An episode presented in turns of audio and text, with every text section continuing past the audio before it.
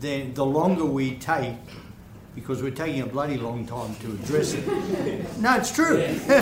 and the longer, the more of that bottleneck problem we're having. There's definitely the more diversity that you lose, and that's when we have to think. You know, do we step in and try and help these populations get across this rapid change? Are there ways that we can help to there do in a micro sense, but in a macro sense, that doesn't help, does Yeah. it?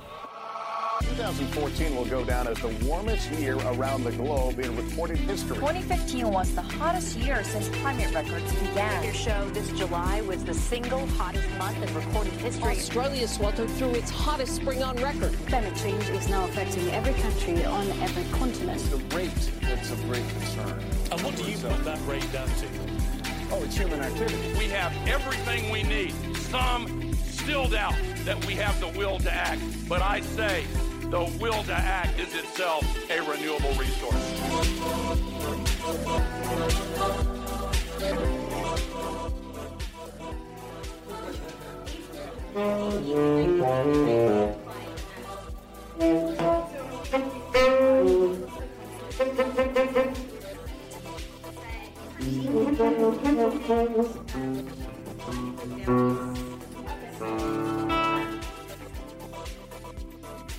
Steeped in 165 years of history promoting the advancement of science in Victoria, audiences at the Royal Society of Victoria were treated to a live music and panel event in celebration of the 160th anniversary of Charles Darwin's hugely influential book on the origin of species.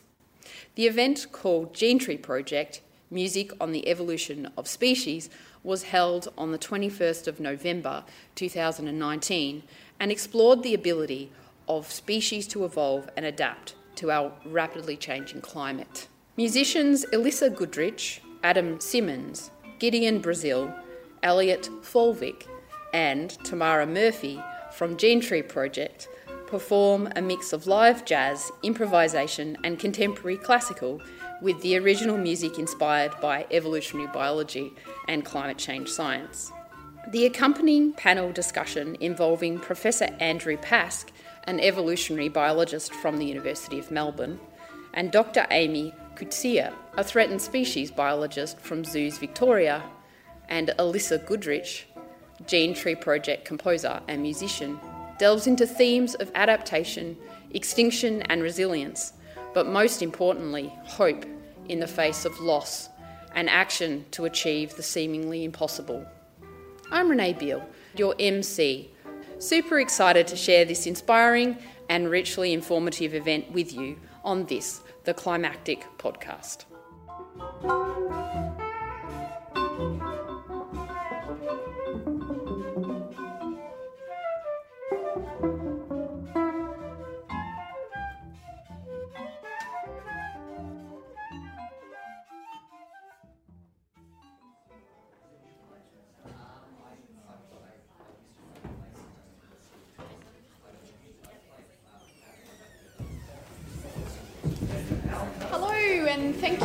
Welcome to the Royal Society of Victoria. Tonight, we've got something very special in store for you. Um, welcome to the Gene Tree Project Music on the Evolution of Species.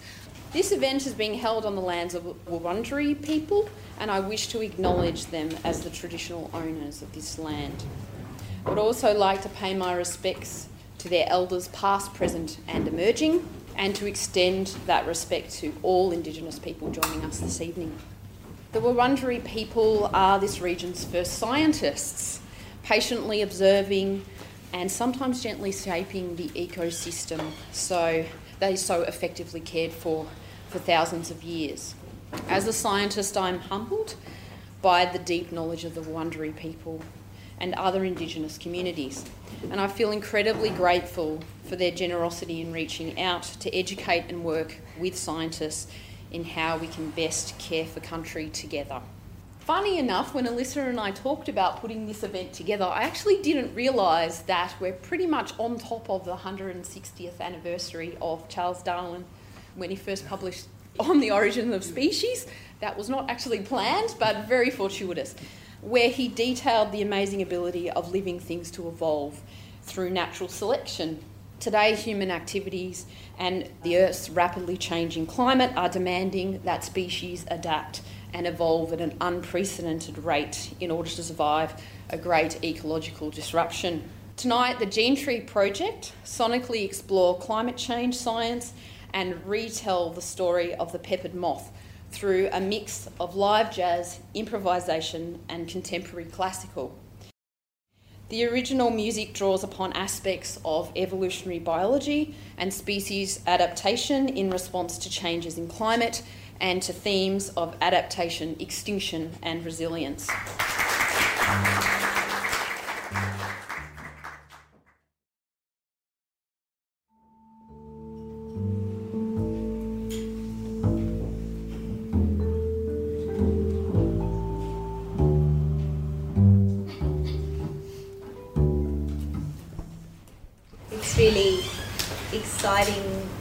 Me and for us as the ensemble to be bringing what we're doing artistically into, into a science context.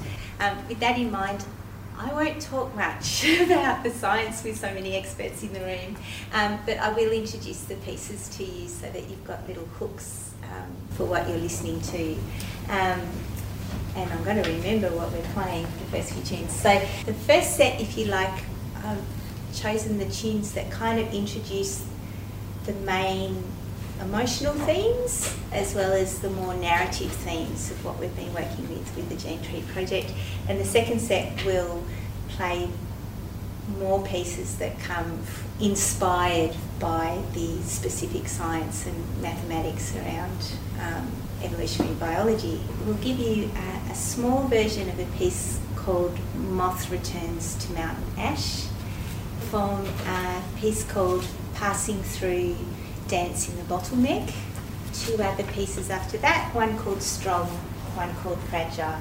So from that already, I, I would assume for many of you, you you're, you're kind of getting the hint about the, the trajectory and theme that I took from uh, my 101 crash course in evolutionary biology and genetics. Um, story of the peppered moth, which I'll talk about later, and also as an artist, what fascinated me is how quite often or quite possibly it's the mutation or the damaged that become strong and survive. Um, and artistically, that's uh, a lovely thing to, to, to work with.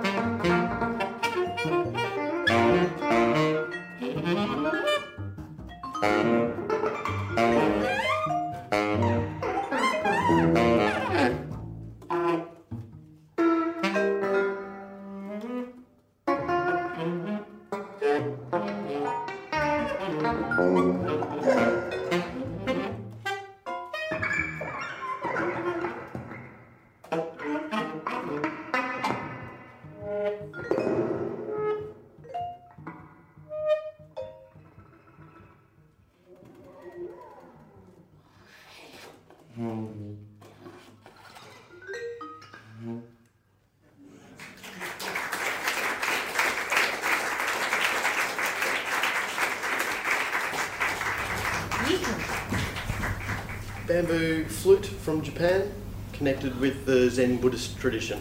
This is actually the, the standard length is 1.8. Uh, shaku is a um, measurement of length, kind of like a foot.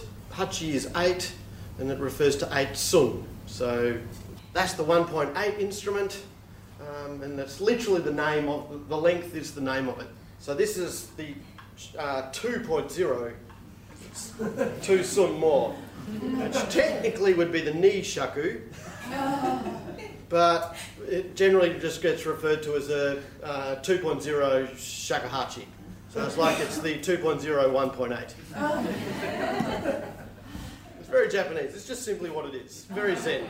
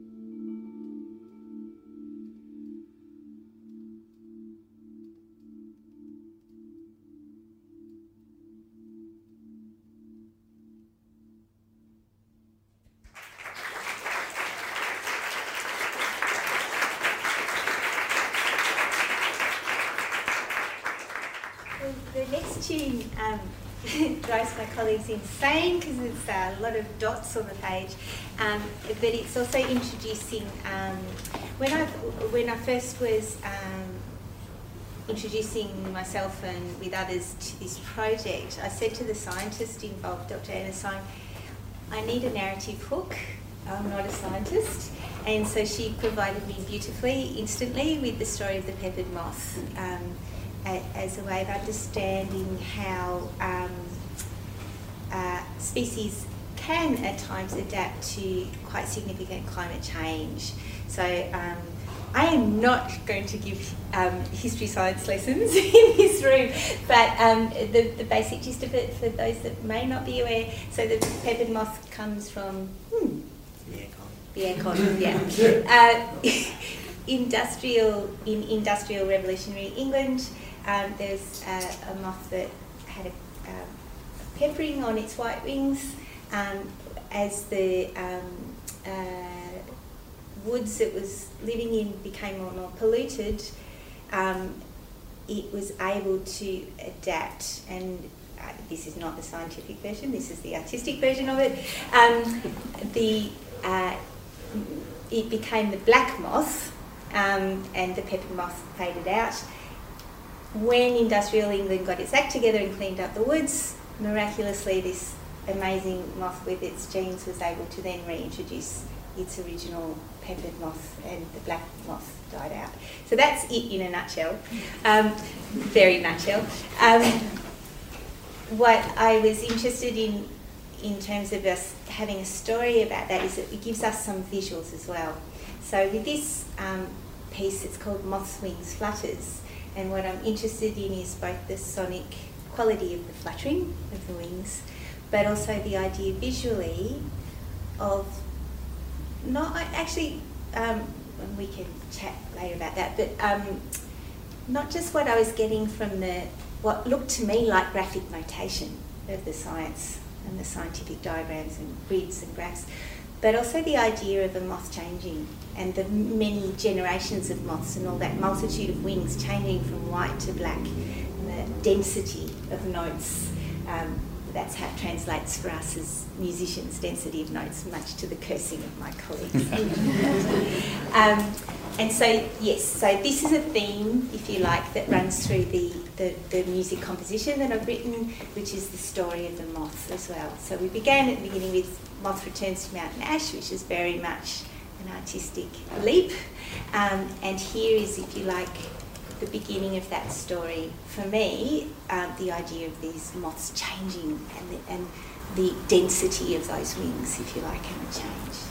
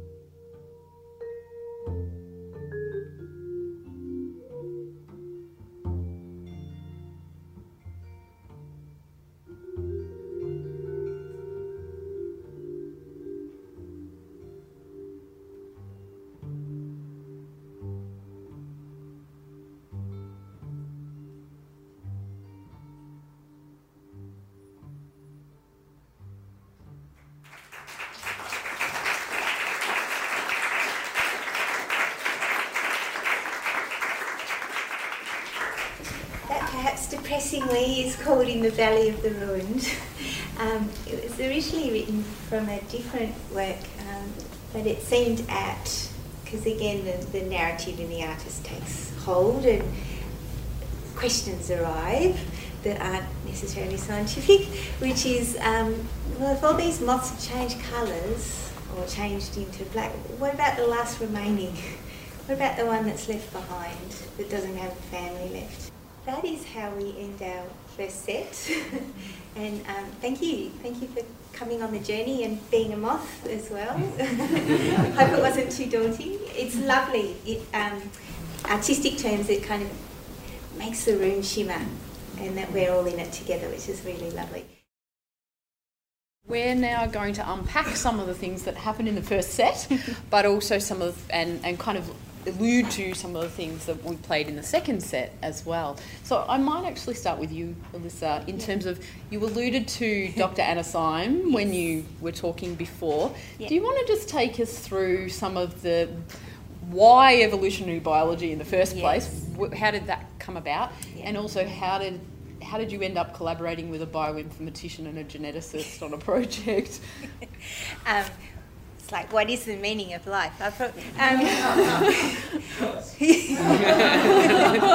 well, if, it, if it's the answer to that question, it's um, a dear friend that I've known forever, and sitting and chatting over many years, um, comparing notes about her journey through science and mine through art and music, and getting quite excited by realizing that it's not as far away from each other as we're given to believe, especially back in the day when I went through school and university, um, that we we are about testing questions um, and getting quite ex- excited about realizing um, where things merge and where things um, diverge um, in terms of the, the musician composer coming in and the evolutionary biologist informatician coming in.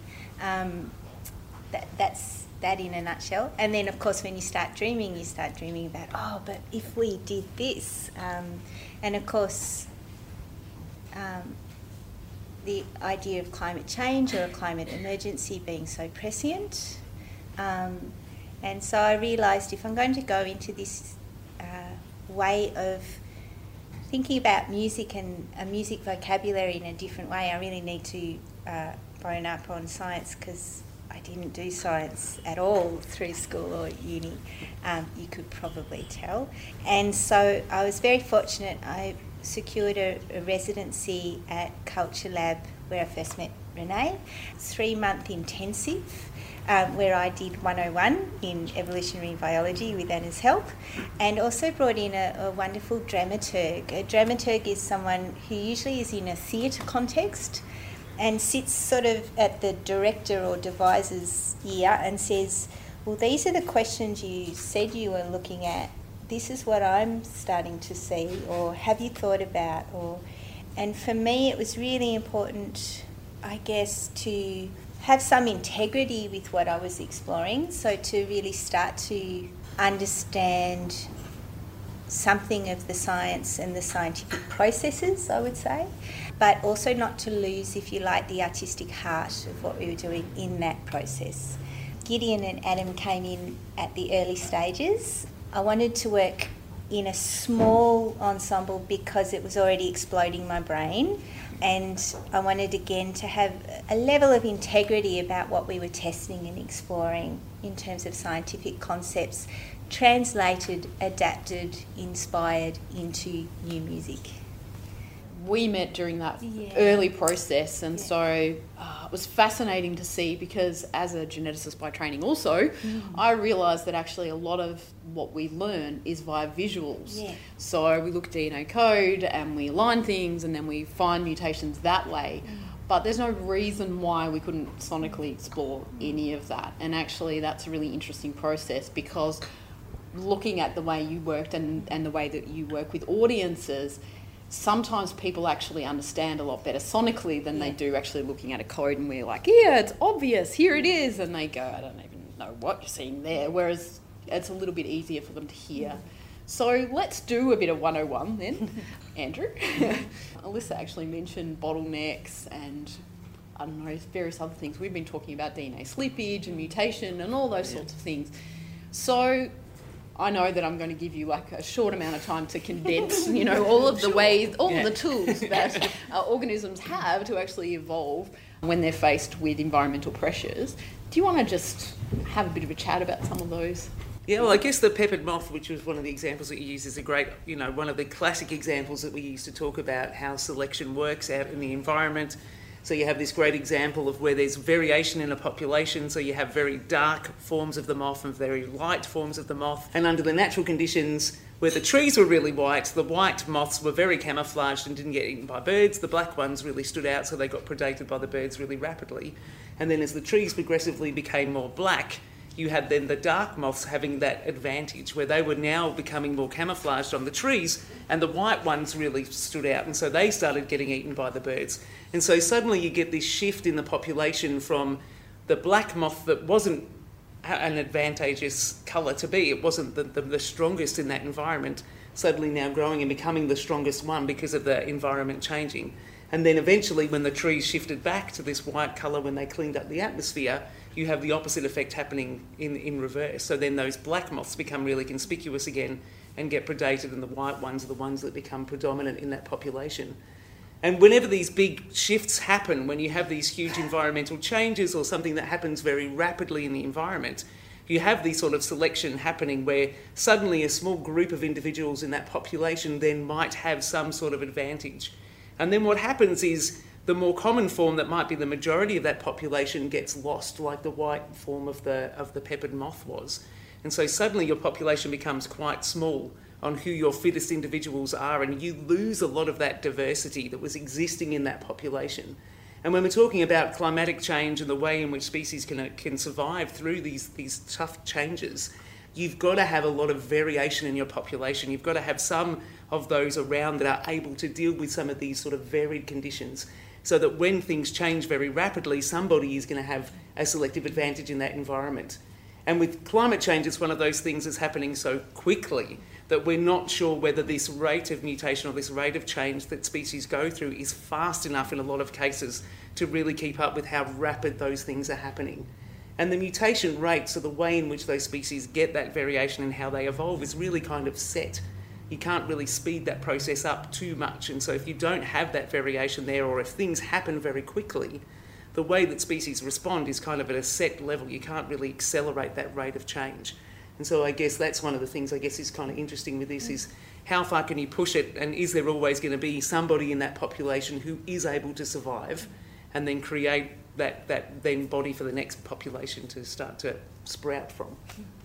Great. I think this is a good time to bring Amy in, particularly when we're talking about biodiversity, because a lot of our strategies around biodiversity are almost allowing. I was reading a, a, philosophical paper the other day about the difference between strategies around biodiversity and bioproportionality, for example. And biodiversity, sometimes our strategies are wait till populations get endangered and then kind of try and do things um, to stop that at that point. But then that's actually problematic from the perspective of enough genetic variation to see that um, population, even if we get it up to a certain level, for it to then survive any major kind of environmental shifts.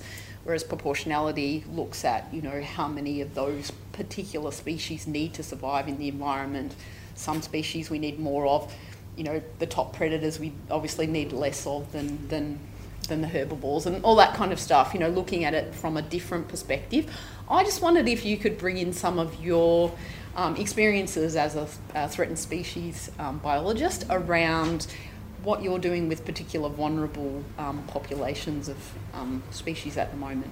So I work for Zoos Victoria and we look after 27 threatened species, uh, most of them being Victorian species. I specialise in the eastern barred bandicoot, which is a recovery effort that's spanned 31 years now.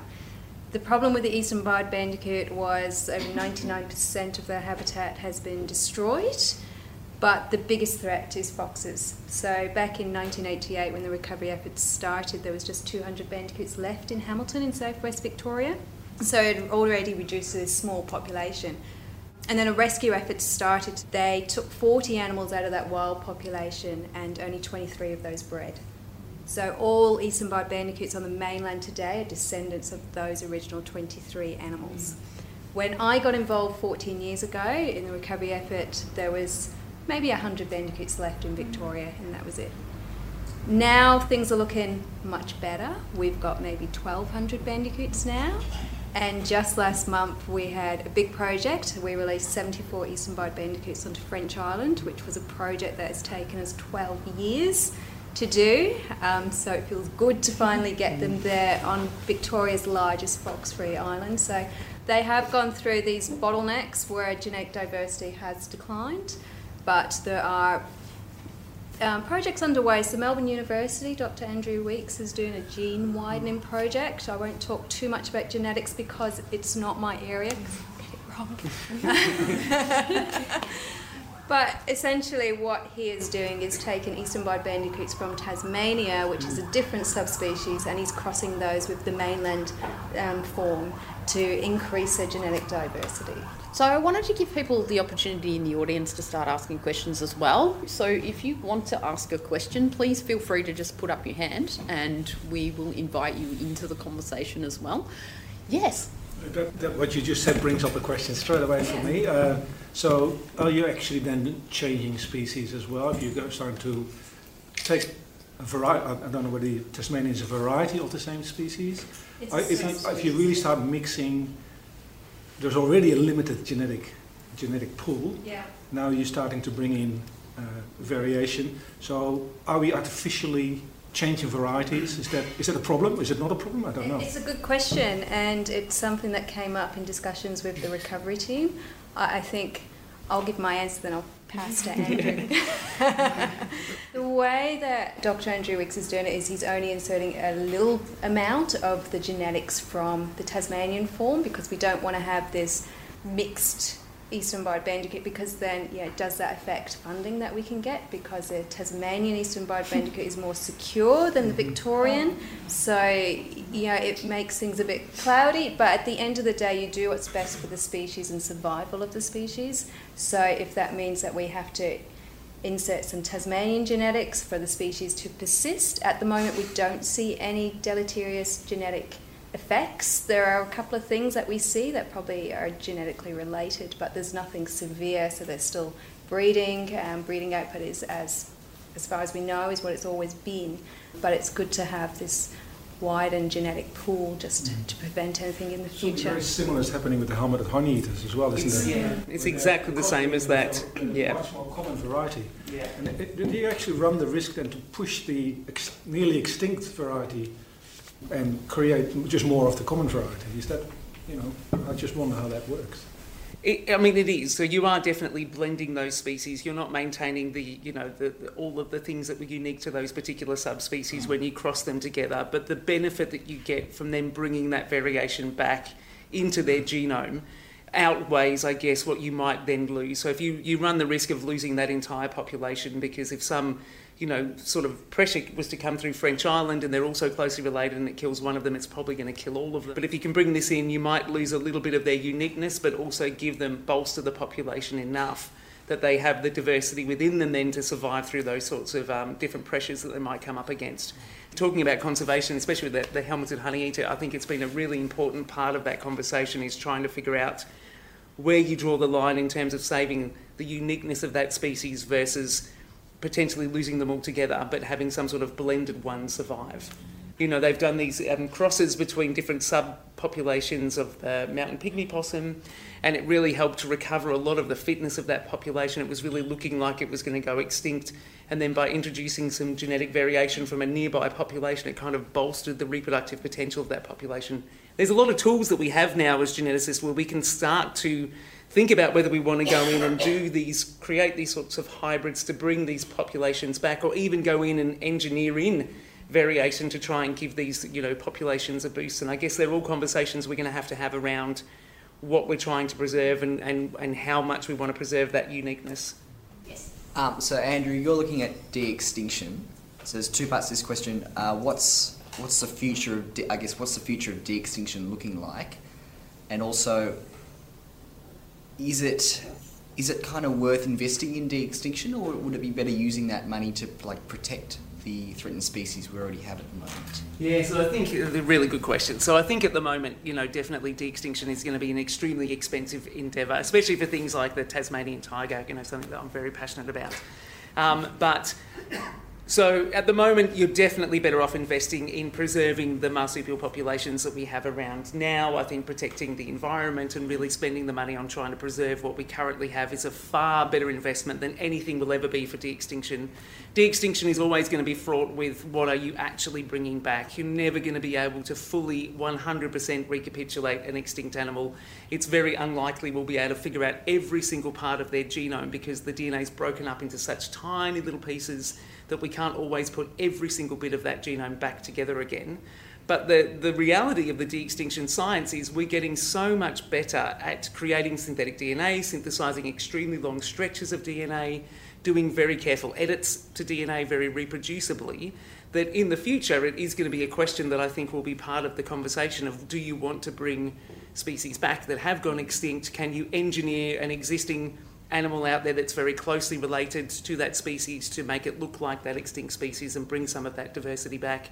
Do we want to use this science to engineer things in like extra diversity into their immune system genes to give them, you know, a, a stronger chance of surviving in the wild? They're all things once we can start to manipulate the DNA on that large scale, which we're really getting to, that are going to be really good questions to, to think about. So right now we're really interested in trying to capture the diversity that we see in the existing marsupial populations. Can we have ways of banking their cells and banking that biodiversity that if we start to lose those species, we can reintroduce that diversity back in from that natural population, so the existing diversity, rather than trying to have to engineer something. And we have very good ways of collecting cells and banking those cells and keeping that diversity alive, if you like, um, so that we can help then, if those species run into issues, trying to bring those things back. Um, I was very excited to meet a musician whose inspiration was evolution. uh, and one reason was that a number, a few years, ten years ago, I guess it is, in the 150th anniversary, the Tudor choristers, uh, which I was singing at the time, put on a concert um, about evolution. And there was very little. That, I mean, we found a few songs about plants and animals, but there was nothing that really took its inspiration from the whole concept of evolution itself. So, as you were saying, there's such a divide there. How do you think we can surmount it and recognise that, that really, you know, evolution's a beautiful inspiration, and there are other inspirations in science as well? Is it our education separates us too early? I'm going to answer tangentially. Um, I can only answer from my own pathway, I think. The first project I did, which sort of entered into this world, was a piece called Dusk to Dawn Devolving, where I was reading about extinct bird life and reading about extinct bird calls of which we don't have any archival recordings. And again, as an artist, that's terribly sad, but it's also terribly exciting because you've got license to then imagine what that bird call is. And playing with themes like presence and absence it's quite poetic quite beautiful. So that was my first step in was start starting to analyze these descriptions of, of now extinct birds and bird calls. And then i got interested in ornithology and, and headed off to anna. And so why am i talking about that? Because there are many ways in I think, as artists. Um, I think all of us are interested in, can I say this, guys, um, uh, expressing. And so if the topic of evolution takes us there, we, we will express and we can express to a new audience. And one of the outcomes, if you like, of the residency that I did now two, three years ago, is that the Gene Tree project is being rolled out with a large perform- youth performing arts centre called St Martin's, introducing in very broad brushstrokes the themes around the Gene Tree project, the themes around the story of the peppered moth to ages from 5 to 18. I think it's about 500 children I can answer in a very specific way. Last Tuesday, I was out at Dandenong Primary where we work with 25 predominantly very new Australian children, um, often coming from Pakistan, Afghanistan, Bosnia. many of them struggle with so much and trying to deal with the curriculum. But when I when we sit down with them with these themes um, about genetics and evolution, and we hand over to them, what are your questions with this? What is your response with this? They blossom. When I translate or perhaps adapt um, some very basics of evolutionary science into rhythm, they take it on like that. So I'm very optimistic about how the themes of evolution can can be um, offered to people beyond perhaps a, a, a, very specific scientific frame. Dare I say it? When when I see these beautiful 10, 11, 12 year old children literally embodied with that science and asking what we call impossible questions in, in quite optimistic ways. So they're not looking at it like it's the end of the world as we know it. They're looking at, well, why is it that da da da da da? Um, I think that's a lovely way of exploring evolution. Yeah, it was a tangential answer. For Andrew, I'm no biologist, so I'm going to ask a question that's pretty dumb. But um, using the peppered moth example, variation, but I'm interested in variation and time.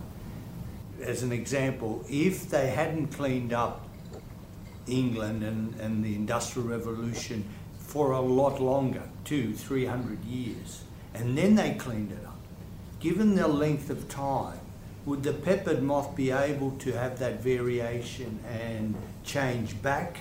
Or is there so much time that that wouldn't have been able? In other words, the time was a, enable that variation to occur, but maybe not. I don't know. Yeah, there's definitely examples where if you have a prolonged pressure that's happening in a population and you lose that, that variation that you had originally in your broader population, that you may not be able to recover those things. So it's definitely, I mean, that's what happens in a bottleneck, is that basically you have such a strong selective pressure that only a very few individuals survive that have a particular, you know, colour or size or shape or something that gives them that advantage and then you lose all that other variation in the population. And so suddenly you become a much more vulnerable population, much like the eastern barred bandicoot. So when you're descended from such a small number of individuals, you know, they might be fine for, you know, a, a millennia, but it depends on what environmental consequences they face and whether they have the variation then in their genome to be able to survive that, that sort of challenge. So if we got climate change happening so quickly, and if we don't do anything for a long time, then the longer we take, because we're taking a bloody long time to address it. no, it's true. and the longer, the more of that bottleneck problem we're having. There's definitely the more diversity that you lose. And that's when we have to think, you know, do we step in and try and help these populations get across this rapid change? Are there well, ways well, that we can help to do in that? a micro sense, but in a macro sense, that doesn't help, does yeah. it? I mean, there's things that they're doing. I mean, these, you know, at the University of Melbourne, they cross different coral species, and they've shown that when you create these hybrid corals, because of the diversity they have in their genome, they're suddenly able to tolerate much warmer waters. And so they're now trying to repopulate dead regions of the reef with these hybrid corals. So there's ways that we can manipulate again, but you're losing those species by hybridizing them together and creating something else. But then at least maybe it creates the habitats for the fish and everything else if we can get those corals back in. So yeah, and the tourists. So you can create all you know. You can try and help speed that process up, but you do that comes at a cost. It always comes at a cost. And if you have prolonged pressures, you definitely lose diversity. Yeah. To wrap up this panel, I thought I might end with Amy around because um, we've sort of touched, Elissa's touched on this already around the sort of hope angle. Because I know that zoos, Victoria, obviously you've you've spoken about a great project you're involved in, but there's actually a couple of really fantastic projects going on at the moment around other species uh, and supporting them through um, what is going to be a changing climate and, and potentially food scarcity, etc. Do you want to just um, yeah. touch on some of those and also from the perspective of how people in this audience might like to get involved with some of the zoos projects? Many of you may not know, but you can actually become a citizen scientist and actually be part of some of the zoos programs and, yeah. and help yeah. out. You can. So, in terms of hope, the Eastern Barred Bandicoot story is a story of hope. It's set to become Victoria's first mammal that we removed from the threatened species list because of all the work that, that's underway at the moment. Um, but we do, we work with 26 other species. So, one of them at the moment, Andrew already mentioned, the mountain pygmy possum. So, this is Australia's only hibernating marsupial. It's currently waking up, or it did a few weeks ago, and when they wake up, they only have one food source, really, and that's the bogong moth. But the last few years, the moths haven't been arriving. And we're not sure why that is. It could be climate related or it could be they're getting distracted by lights. So we do have a campaign at the moment. It's turn your lights off. So any unnecessary outdoor lights, turn them off so that the moths can actually find their way to, to where the possums are. And we do have a citizen science project, Moth Tracker. So if you do see a bogong moth, you can actually record that sighting into moth tracker so we can get a sense of where these moths are actually going. Are they going to the alpine regions where they're meant to be going, or are they ending up somewhere else? And then other campaigns we have at the moment. Um, so we've got Safe Cat, Safe Wildlife. So this is all about keeping your cat indoors. So a healthy cat, healthy, happy cat is an indoor cat because outside there's a lot of pressures yeah, they could get hit by a car, they could get attacked by a dog or a fox or whatever. And in the process of keeping your cat inside, and we know that indoor cats have a much longer lifespan than outdoor cats, we're also protecting wildlife as well. So, domestic cats are responsible for the loss of species. They are preying on native species, whether we like to believe that or not. Um, it is happening every day. And then we have uh, blow bubbles, not balloons. So we know that plastic pollution is a huge, huge issue. And so I know it's fun to have a helium balloon, but once we let go of them, where do they go? And they often end up in the oceans, and birds are feeding on those balloons, thinking that they're fish. And what's really upsetting is on Lord Howe Island, so these seabirds are actually collecting these balloons and feeding it to their chicks. So they have a project over there where they actually pump the stomachs of these chicks so that they can get rid of all the balloons and and then they can actually try and grow. So yeah, this is a man-made issue. So we've got a big campaign about blowing bubbles, moving away from those single-use plastics. Fantastic. We might wrap up the panel uh, now and then heading to the second set. Please thank Elissa, Andrew, and Amy.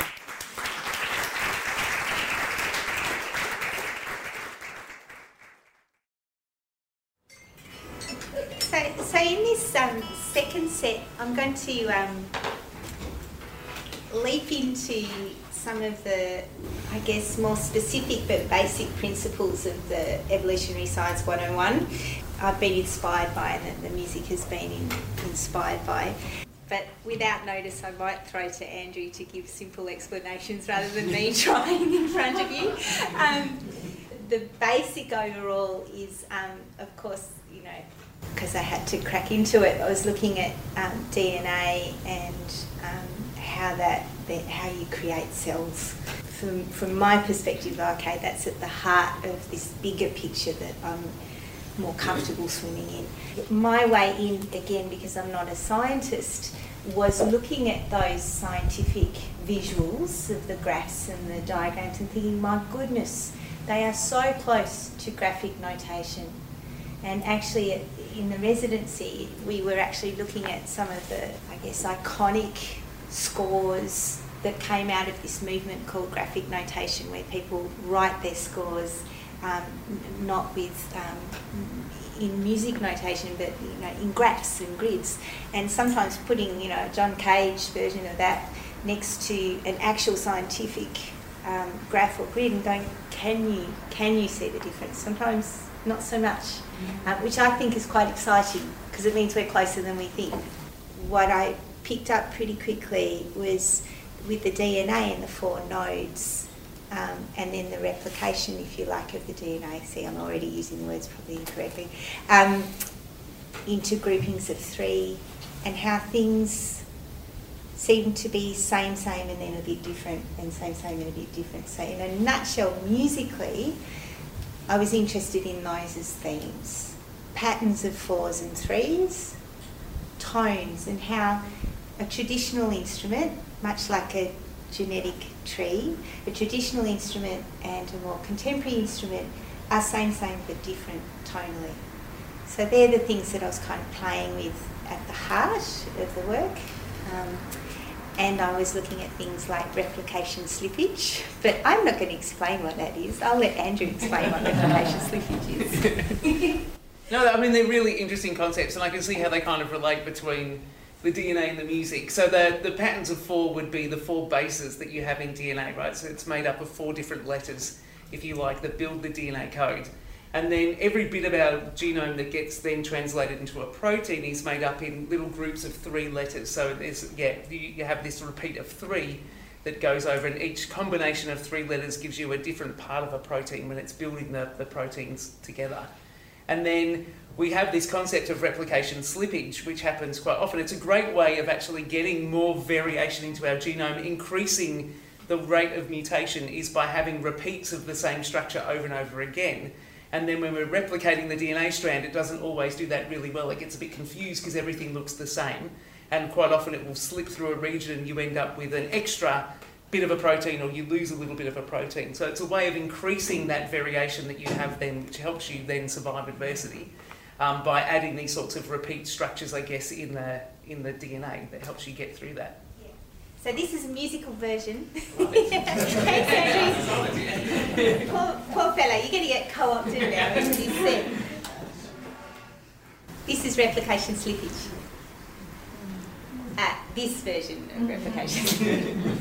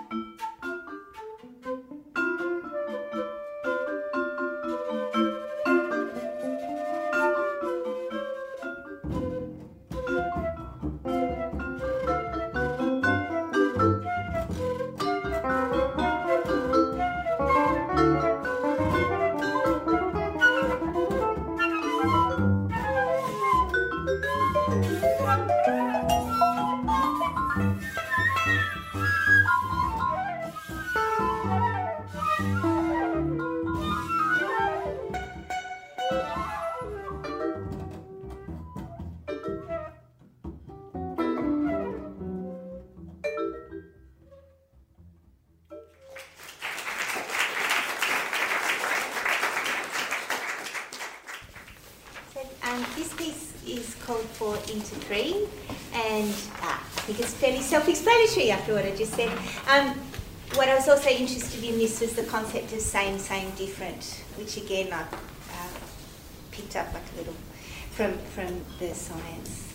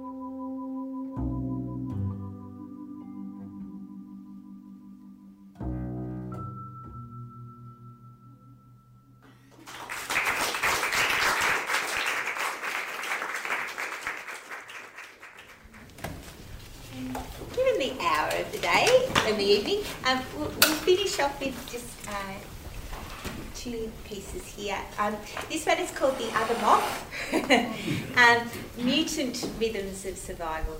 Um, and I really am taking license uh, with this one, um, well away from science. Oh, and he quotes a dear colleague's composition as well, who's hiding in the audience. Claire Shannon, who's hiding at the back.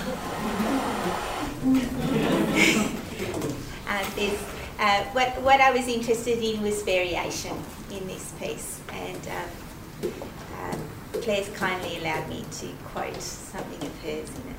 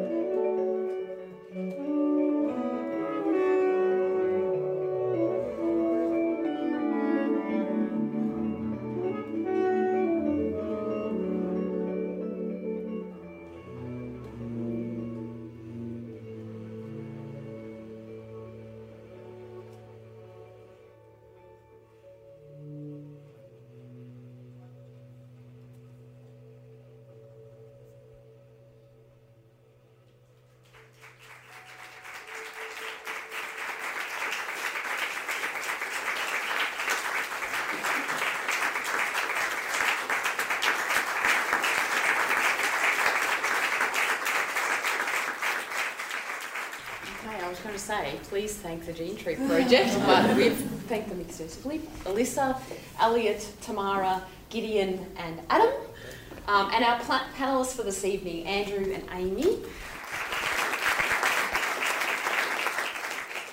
Really just scratched the surface on science and music and the synergies there, as well as the ability for species to evolve in the face of increasing environmental pressures um, in our time. But I hope, hopefully, this event has actually inspired people to go and read some more, but also to attend more of Elissa's gigs. So if you've got any coming up, usually she plays at St Paul's Cathedral quite Oh, regularly. Yes. Actually, Gideon and I are playing Fantastic. soon. Yes. The 4th of you December. the I date. believe. The date for our gig. Website to check out. Uh, yes, um, oh, uh, well, there's the Facebook, which is Yes. States of Play. Great. Not, there's no, I hide States of Play. But if you're interested in getting on a mailing list, um, I'll have a scrap of paper. Next to my so I have to write your email address on. Great. Pop you on. And if you're interested in becoming a citizen scientist, which we all love here, Zoos Victoria has some great projects. So head on over to uh, the Zoos website and you'll be able to jump on that and look out for those bogong moths um, in the moth tracker. And thank you everybody for joining us tonight and have a, a wonderful evening. We hope to see you back at the Royal Society of Victoria very soon.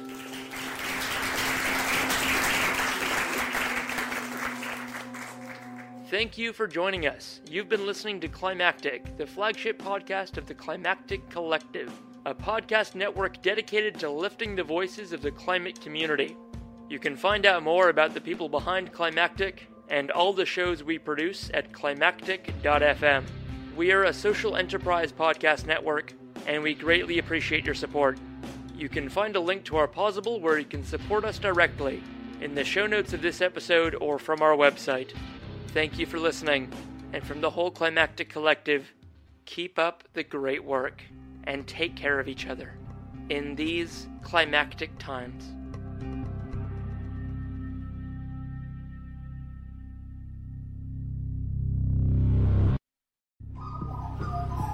The Climactic Collective. This show is produced by Here Media, a boutique audio agency in Naarm, Melbourne. To learn more and get in touch, head to heremedia.studio. That's H E R E media.studio.